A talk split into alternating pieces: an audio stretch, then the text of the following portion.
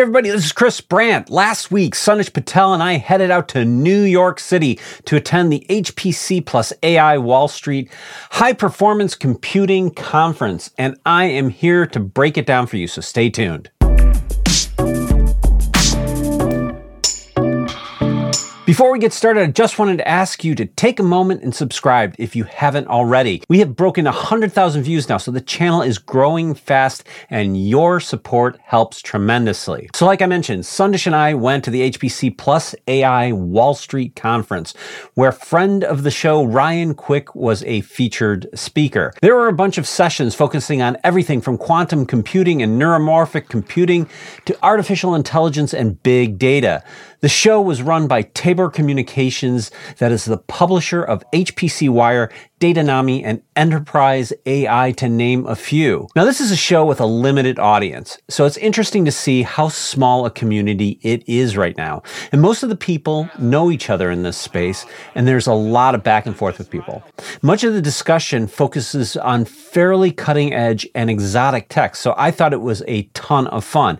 And there was even a great session on the ethics surrounding AI. A lot of the vendors in the space sponsored the event and were there to talk about what they have for HPC. And I was able to chat with a few of them, and I wanted to share some of those interviews with you. But let me have them tell it to you in their own words. So tell me a little bit about what Run AI is and what you guys do. Um, so hi everyone. We help companies to get the most out of their GPUs and compute resources. Um, we provide a job scheduler for Kubernetes in a cloud native architecture. We also have identified that many of the workloads not actually consuming their entire compute. So we have developed a way to partition GPUs on the fly. So you can run more jobs on the same infrastructure.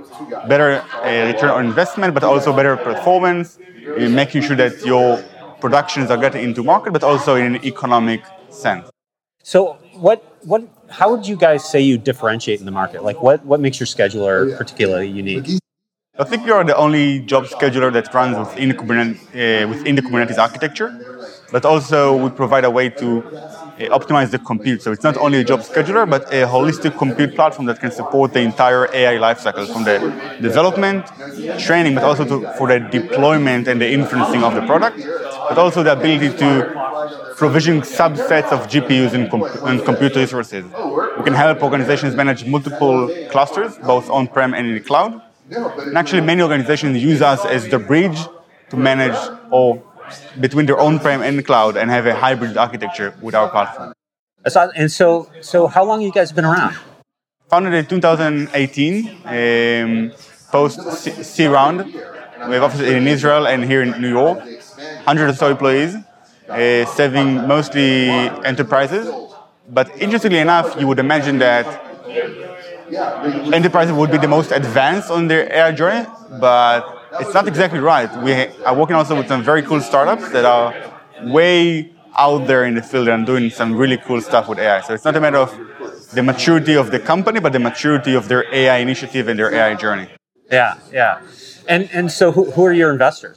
So the major ones are Insight Partners and Tiger Global a good good batch there. Yeah, exactly. well, I, am hearing good things about you guys, so it's exciting. Thank you so much. I appreciate that. All right, thanks.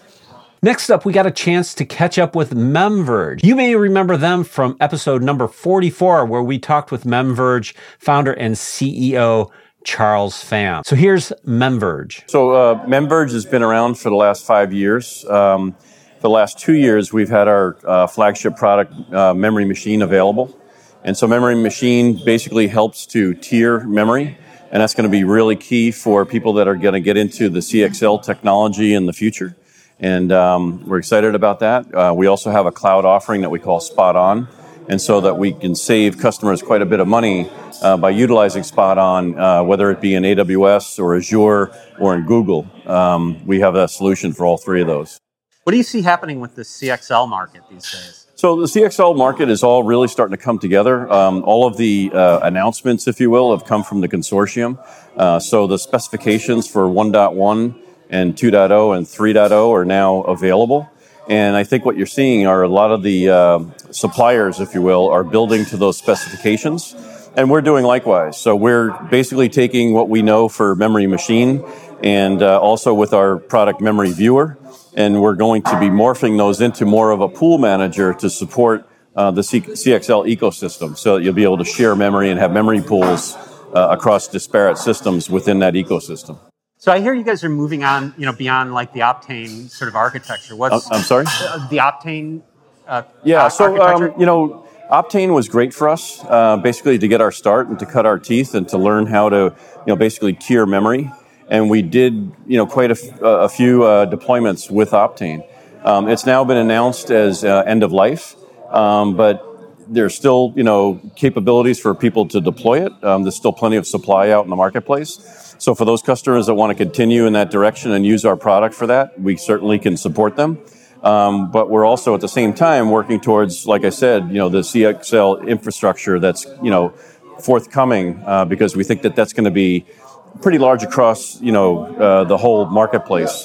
The the Intel space was, you know, one portion of it, but now this is going to be more open to all of the, you know, chip vendors to play in as well. Yeah, no, it's been an interesting uh, journey to watch you guys grow. From I, I think we first ran into Charles like two or well, maybe three years ago, Right. At a Lightspeed Venture uh, conference, and Right. know, and he was just this, you know, wild mad scientist. Yeah. you know, so it's with an been idea. it's been a, a fast growth pace for us, um, but it's been it's been a fun ride, and uh, like I said, you know, we're ramping up and gearing up for what's coming with CXL, and uh, the market seems pretty excited about it, and we're getting a lot of good response from that. sounds great, man. Thanks Okay. so much. Thank you. And last, here's friend of the show, Ryan Quick, who not only hosted a couple of sessions, but was there to help promote Data Vortex, a new networking stack designed around extremely high performance. All right, so Ryan, good to good to see you back. Thanks. Nice to be here. So to, you're you're you're helping explain Data Vortex. Could you tell me a little bit about what it is and what it does? Yeah, so uh, Data Vortex, they're uh, from Austin, um, and they are a they have a proprietary IP for developing an, a wholly new type of, of network altogether. Um, so uh, Coke Reed, their uh, their founder, uh, he's he was a Princeton mathematician uh, who solved a problem that had been around since the 1930s, a really popular problem. He solved it in the 1970s, um, and then developed IP based on this particle flow. Uh, dynamics, which is what the, the original IP is about, uh, to create a whole new type of, of packet flow. Um, and so what they have done now, fast forward uh, until now, they've, they have um, a new type of network altogether. Uh, they call it the data vortex. Um, when you visualize it, it's kind of like a, it looks kind of like a vortex. It's not actually a circle, but it, it looks that way. Um, and it's got some unique features over uh, other networks. First of all, it's not a crossbar network at all. Uh, it doesn't have latency hops, um, and all all packets and everything are delivered um, synchronously, and uh, they're guaranteed. So you have um, you know guaranteed message send, guaranteed delivery. If a packet enters a network, it's going to come out. Um, it's op- optimized for fine grained networking, uh, so generally smaller packets. You can move large data across it, but um, but they, it gets broken into small packets, and packets cannot collide and they cannot be partitioned, right? So um, so it's really good for things like uh, FFT, uh, for graph traversal and stuff like that. Um, and they do have uh, they've actually built systems and they're they're deployed at national labs and other parts of the government we can't really talk about. and um, and uh, what they're doing now is taking that technology to its next generation, where they where they are um, they have their an IP block implementation um, in RTL, and they're uh, they're now moving that into um, FPGA uh, with dev kits. Um, they're working with AMD Xilinx uh, right now to do that, um, and they, they currently have uh, TigerGraph running on top of um, the network, and they're showing between a, a 200 and 1200x performance increase simply by using the network. They haven't modified TigerGraph at all. Um, and the work that I've done with them recently um, is to take uh, digital, or sorry, digi- uh, distributed consensus algorithms, uh, most particularly uh, Raft, uh, which is the the consensus algorithm that underlies um, etcd, which is popular with Kubernetes. Um, it underlies a lot of uh, blockchain implementations um, and in other places.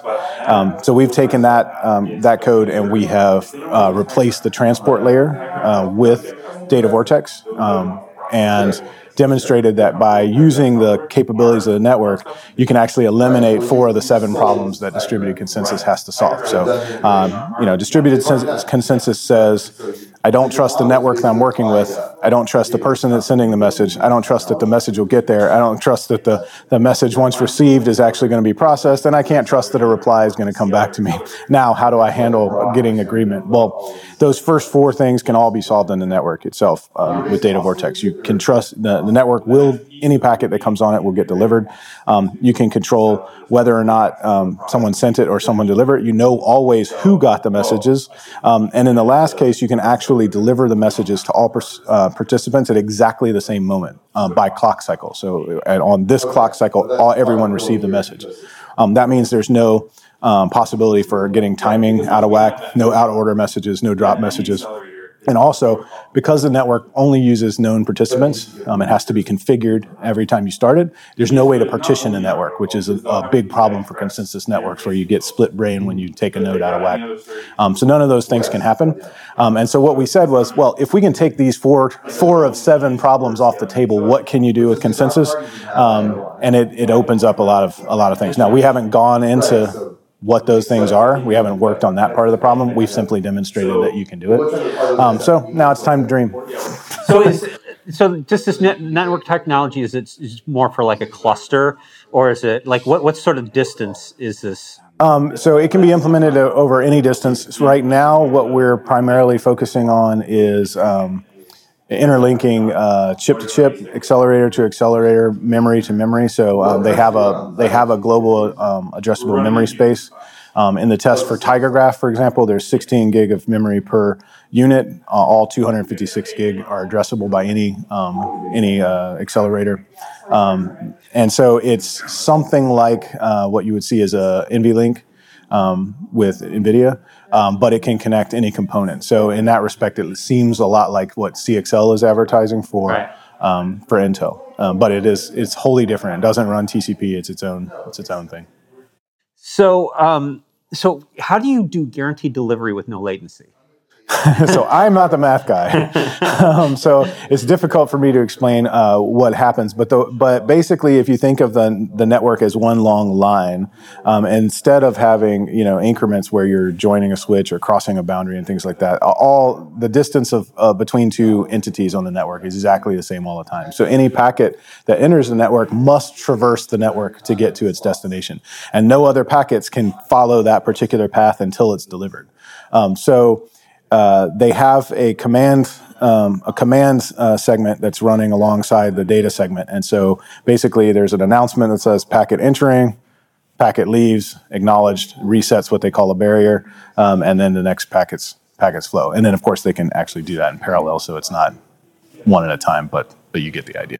Interesting. This sounds like the kind of technology that's probably going to involve require a deeper, deeper dive. yeah, uh, especially if you get into the math, it's really it's really uh, interesting um, and difficult. So, like me, I'm not the math guy, but uh, I have seen it. I have tested it. Um, we we did a previous test a few years ago uh, where we took RabbitMQ and we put RabbitMQ over top. Um, and our very first test, we shattered the world record of, of uh, messages per second, and we didn't actually, you know, we integrated it as two separate standalone programs. So it was like Rabbit handed off to a program through a socket, and then we moved it and took it back again. Um, and the previous world record at that time was uh, Google had done a test with 32 nodes, and they had crossed a 250,000 messages per second boundary. Uh, we ran on two nodes, and we crossed two million messages per second. Wow. Yeah. That's that's. Yeah, I mean, I I, I think that's exciting stuff because the network stack needs to be revisited. Oh desperately. yeah, yeah. It's um, it, it, uh, we I don't think we think of it as a an Ethernet or InfiniBand killer. It's not really designed for that. It is designed for that fine grain messaging. But what people don't realize is that you know you can have all the bandwidth that you want, but um, most networks, uh, Ethernet, Wi-Fi, uh, InfiniBand, to be sure, are um, they're optimized for large data movement. You know, like move a lot of data, big packets, fill them up, send them. Um, this is not. So what happens on an Ethernet network is if you're trying to send lots of small data, it still takes all the space of that large packet. And then you run over the packets per second that a particular switch can handle. So you might only be using, you know 20 gigabits of a 100 gigabit length and that's all you can get out of the switch in this particular case it's dead linear um, and so they've they've measured over 20 billion packets per second um, on the current implementation so it's just it's crazy different um, but we you know it's not to say that it's the only network out there uh, what we think is you know you don't want to stay the same all the time, right? And and um, you know, for me especially, I believe in generally specialized systems, and so in places where you need um, that kind of communication to interlink uh, different components in, a, in a, either a cluster or inside a, a specialized system, it makes great sense. Yeah, very cool stuff. Thanks. Thanks. Overall, this was a small but great show that will only be growing over the years. And if you are looking into high performance computing, I suggest you check the next one out. As always, thanks for watching. I would love to hear from you in the comments. Please click the subscribe button, and I will see you in the next one.